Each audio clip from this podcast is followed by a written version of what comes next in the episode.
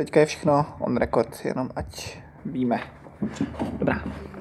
PV se dopustil nevhodného chování, které nebylo v souladu s etickým kodexem Univerzity Karlovy. Když nejméně v jednom případě jedno se studentkou způsobem nezachovávajícím lidskou důstojnost, konkrétně když ji vyzýval k myhmatání tuberkuly pubici, tedy bodu umístěného ve významně intimním prostoru člověka. Nesouhlasím s tímhle bodem protože jsem ji nevyzýval k vyhmatání tuberkulozy pubica. Samozřejmě v absolutní míře je to o tom, aby si pedagogové uvědomovali, že to dělat nemají.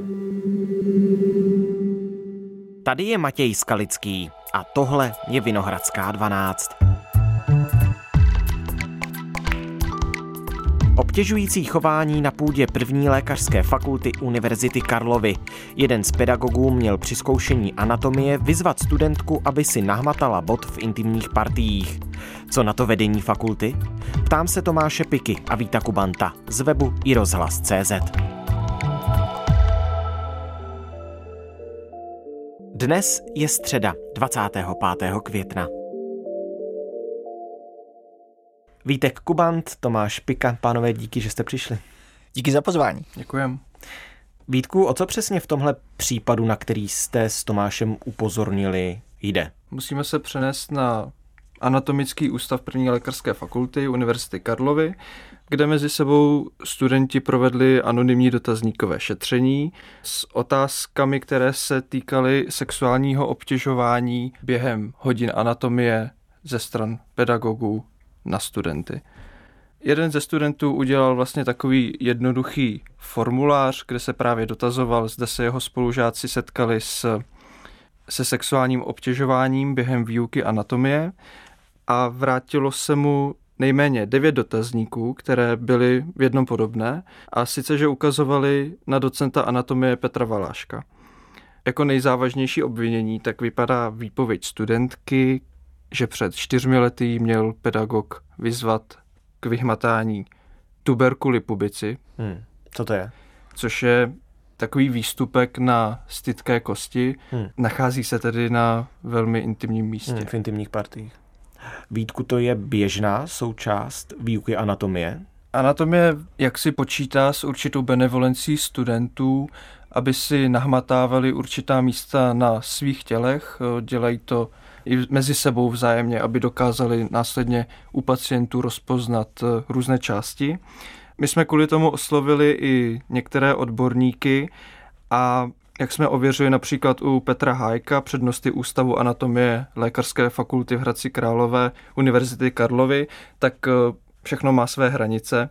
Když jsme mu popsali ten postup, jaký pedagog na anatomickém ústavu zvolil, tak ho označil za nepřiměřený. I kdyby dotyčná studentka hmatala tento útvar přes oděv, tak pohled vyučujícího na ní by byl podle něj v tomto případě nevhodný. Stejný názor zastává i jeho kolega, přednosta anatomického ústavu Masarykovy univerzity Marek Joukal.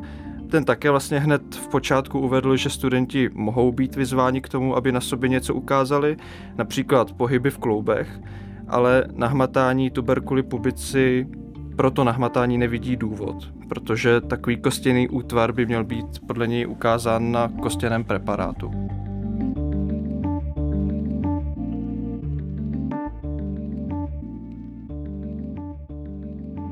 To, že to je něco nestandardního, tak to se k vám dostalo jak? Jak jste se o té kauze dozvěděli, Tomáši? Tak to bychom se zase museli vrátit o nějaké čtyři měsíce zpátky, hmm. na podzim roku 2021. My jsme vlastně poprvé o celé té kauze slyšeli od samotných studentů a studentek lékařské fakulty, první lékařské fakulty Univerzity Karlovy. V té době to bylo víceméně ve fázi jakýchsi dohadů nebo možná takových povídaček mezi, mezi jednotlivými studenty, že studentkami. Se o tom mluvilo. Přesně tak, mluvilo se o tom. A možná to byla právě reakce na to právě probíhající v té době dotazníkové šetření mezi studenty. Začali jsme se pro toho téma více zajímat, oslovovali jsme další a další studenty, od kterých jsme se o situaci dozvídali nové věci a dospělo to vlastně do fáze, kdy jsme se rozhodli kontaktovat přímo děkana lékařské fakulty a zeptat se ho na konkrétní zjištění. Domluvili jsme si s ním první rozhovor a ten proběhl na začátku ledna roku 2022. Ten rozhovor byl ze strany fakulty dost hlídaný.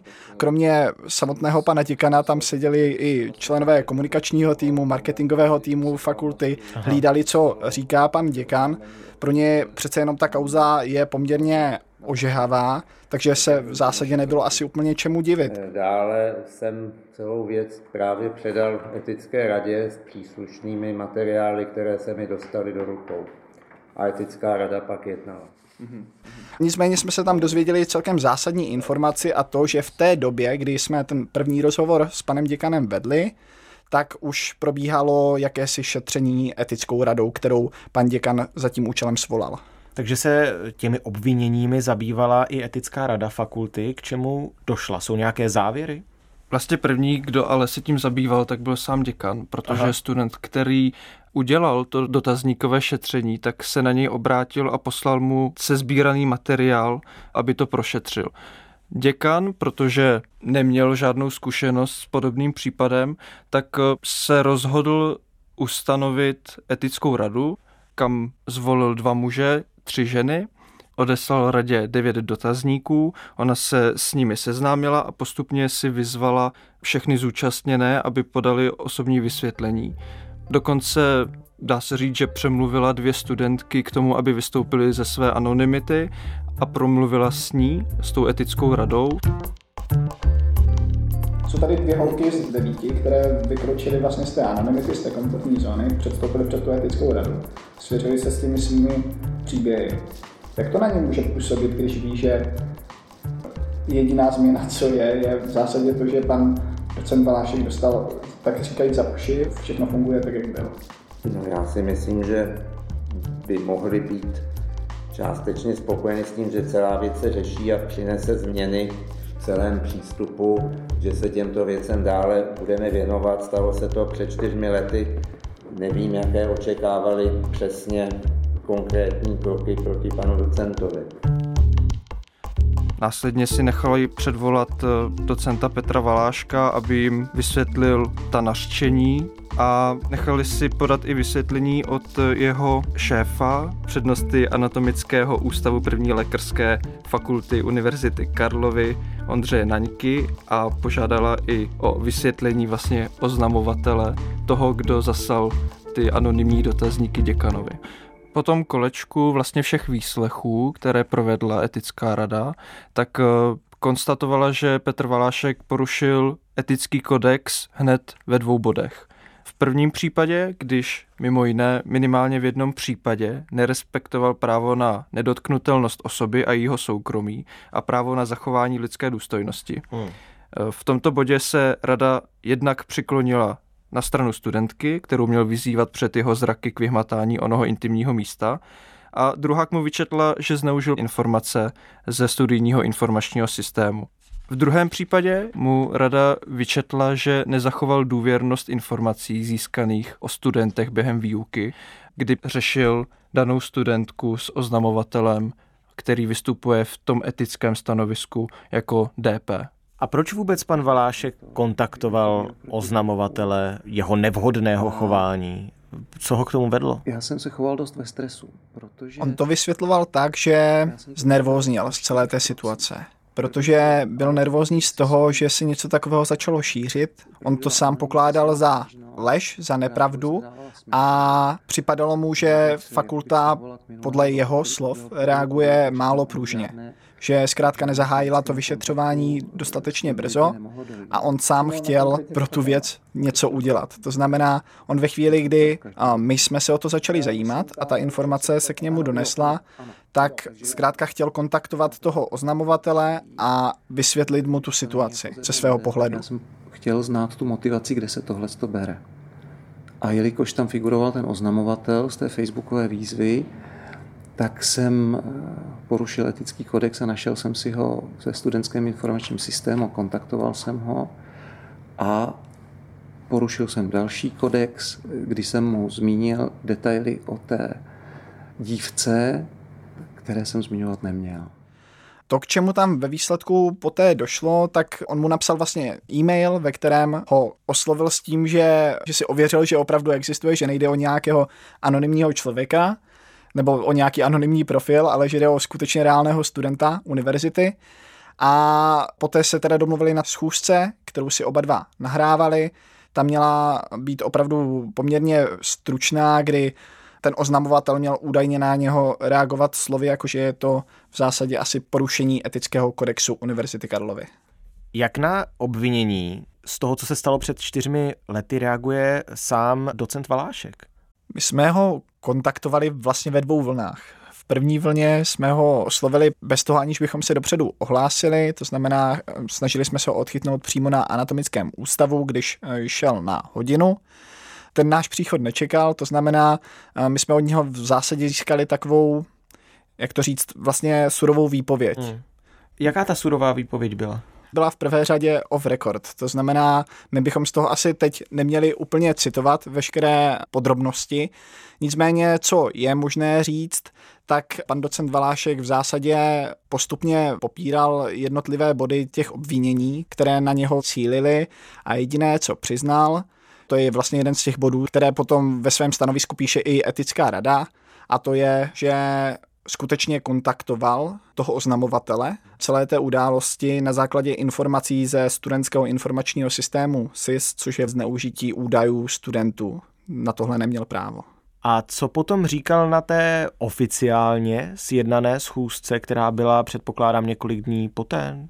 Ta oficiálně sjednaná schůzka proběhla dva dny po tom našem prvním setkání, což bylo docela rychle, ale je pravda, že jsme mu ten termín navrhli my, abychom to trošku uspíšili, protože jeho první reakce vlastně byla, že se s náma potká až v září, protože Aha. do té doby nemá čas. Schůzka proběhla za přítomnosti mluvčí lékařské fakulty, nicméně nijak do toho nezasahovala a dá se říct, že ta výpověď se dramaticky nelišila. Vlastně to byl můj nejhorší stres za celý život. A když to skončilo výtkou, kterou ze dvou třetin musím plně uznat a uznávám, ale nesouhlasím s tím, že bych ji zneužíval nebo měl o nějaký sexuální zájem. Mhm tak se mi vlastně ulevilo. Přestože mi hrozí... To znamená, že docent Valášek popírá to, že by činil nějaký nátlak na studentku, aby se dotýkala svých intimních míst a tím tedy, jak si prokázala znalost anatomie. Je to tak.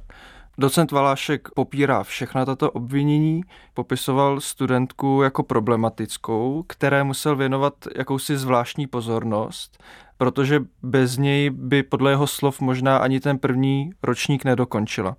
On nám vlastně tvrdil, že jí po zimním semestru udělil zápočet, i když nezvládla celkem asi pět témat. Z těch jí poté zkoušeli jeho lektoři, kteří mu pomáhají při těch hodinách a jedno nebo dvě téma si vlastně nechal on sám na doskoušení k té studence, i když on tomu neříká doskoušení, on tomu říká, že jí podával zpětnou vazbu a připustil, že tato látka se týkala dutiny břišní nebo kýl a spadá do ní právě i oblast tuberculum pubicum. Navíc tvrdí, že dívka si celou situaci špatně vyložila, protože je možné, že jí vyzval k tomu, aby mu popsala, kde se co upíná. Jestli já jsem té studence řekl, řekněte mi, odkud se upíná, nebo kam se upíná inguinální vás, a ona to vnímala jako, že, že, že se má svléknout a prohmatávat a to Což je nesmysl samozřejmě. Mhm. A to konkrétní... Ale jestli si to ona takhle interpretovala. A ona si to vyložila tak, že po ní chtěl, aby si nahmatala právě tuberkuly pubici. Proč se tak stalo? To si neumí vysvětlit. Ona si interpretovala celou tu interakci z celého roku tak, jak nebylo.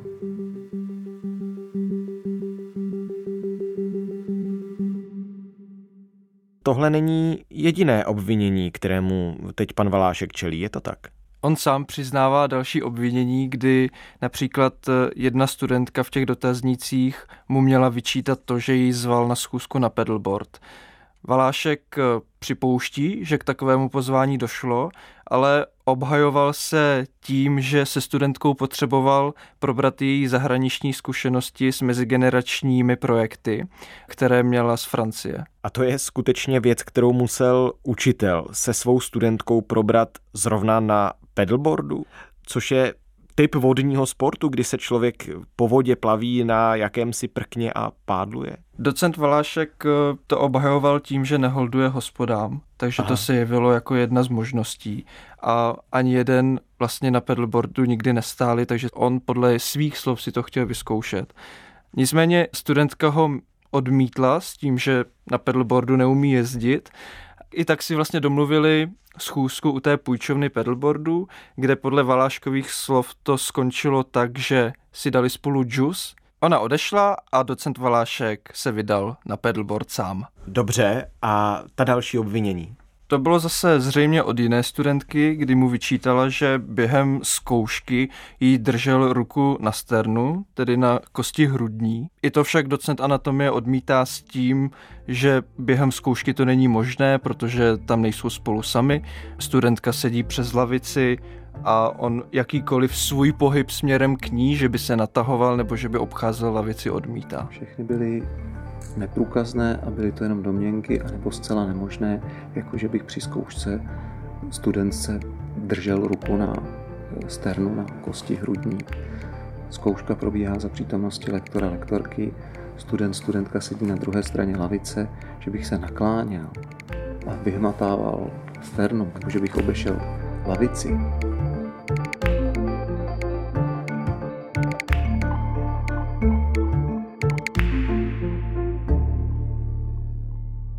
Bavíme se o několik let starých událostech. Psychologové obyčejně vysvětlují, že nahlásit jakékoliv obtěžování a k tomu ještě tedy anonymně je i po delší době běžné. Připomeňme, jaké k tomu mají vysvětlení. My jsme zatím účelem kontaktovali organizaci Persefona, která se už skoro čtvrt století zabývá psychologickou a terapeutickou pomocí jednak obětem domácího násilí, ale také sexuálního násilí, sexuálního obtěžování. Psycholožka Hanna Kanisová, která právě do té organizace spadá, nám vysvětlila, že na tu oběť obecně nevhodného chování působí řada faktorů, které třeba lajci nemusí úplně vidět a proto se uchylují k těm zkrátkám, však oni to nahlásili pozdě, však oni to nahlásili po čtyřech letech, jakou to může mít relevanci. Podle psycholožky Hany Kanisové to rozhodně relevanci má, protože ta oběť se vlastně s celým tím případem nějakým způsobem vyrovnává. A právě třeba po těch čtyřech, pěti nebo třeba i deseti letech může dojít do fáze, kdy si uvědomí, ano, teď jsem ve fázi, kdy s tím jsem schopná výjít na světlo, kdy už ty následky třeba, které budou zřejmě následovat, tak jsem schopná unést. Hmm. A to anonymní oznámení? To je maličko jiná kategorie. Paní psycholožka Kanisová nám vysvětlovala, že takovou oběť chápe jako člověka, který strašně moc chce v tom případu nějak pomoci, ví, že se to aktuálně třeba řeší a chce se podělit o tu svou zkušenost, ale naopak mají ty oběti natolik sebereflexe, že si jsou vědomi toho, že to nemusí unést. Třeba ten tlak, který by to následně přineslo. To znamená, oni se svěří anonymně.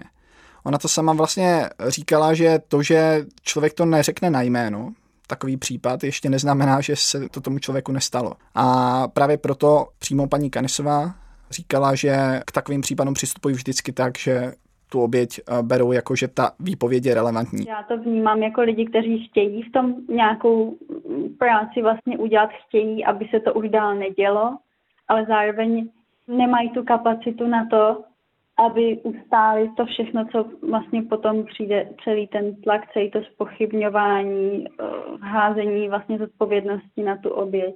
Protože ať už s tím jdete na uh, veřejnost po čtyřech letech, po deseti nebo po jednom týdnu, tak vždycky je v tom obrovský tlak v, tady, v téhle té problematice obhájit si to, že se to fakt stalo. Jaké je tedy vyústění toho všeho, o čem se teď tady bavíme? Jaký je ten finální závěr fakulty? Co bude prostě dál? Děkan první lékařské fakulty Univerzity Karlovy, Martin Vokurka, vlastně vycházel ze závěrů etické rady, z toho, z čeho my celou dobu čerpáme. A stanovil nějaké další kroky, tak aby se podobným případům do budoucna předcházelo.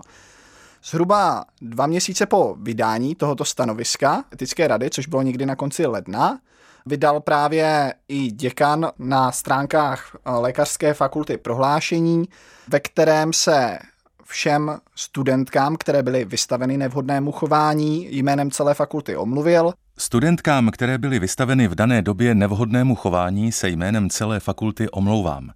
Chtěl bych každého ujistit, že nepřipustím, aby případné stížnosti měly jakýkoliv negativní dopad na další průběh studia těch, kteří na nevhodné chování upozorní.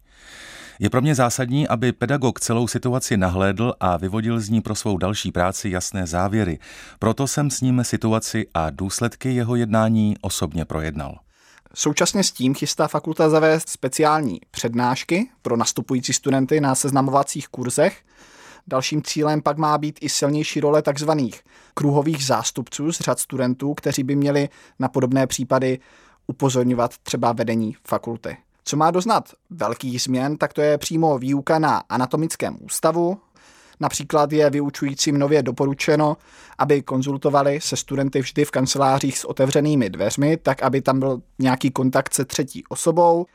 Demonstrace anatomických situací, což je třeba právě takový ten pohmat, nebo nácvik vyšetření pohmatem je pak nově doporučeno provádět vzájemně mezi lektorem a vyučujícím, to znamená, už se to nebude provádět vlastně na studentech. V rámci celého ústavu bylo řečeno, jak se má vyučovat, že i ty věci, které se případně mohly ukazovat na tělech, že tedy takto se postupovat nebude, pokud to nebude nějakým způsobem třeba navzájem dohodnuto.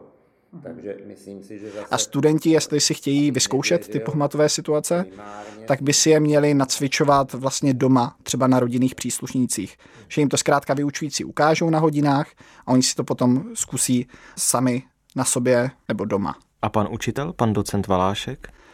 Co se týče vyústění v rámci případu právě pana docenta Valáška, tak pro něho je jedinou změnou to, že má takzvanou výtku, dostal výtku děkana, což když jsme se teda pídili po tom, co to znamená, tak je to v zásadě podmínečné vyloučení.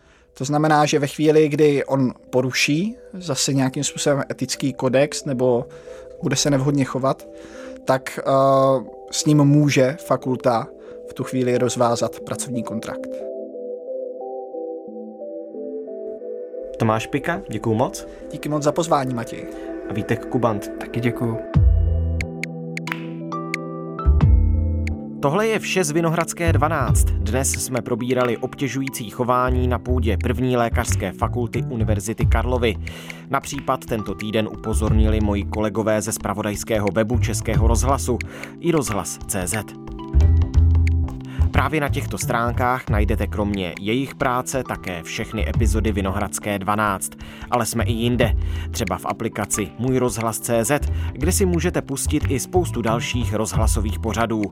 Se svými nápady na témata nám pište na e-mail vinohradská12 zavináč rozhlas.cz a poslouchejte nás kdykoliv a kdekoliv. Naslyšenou zítra.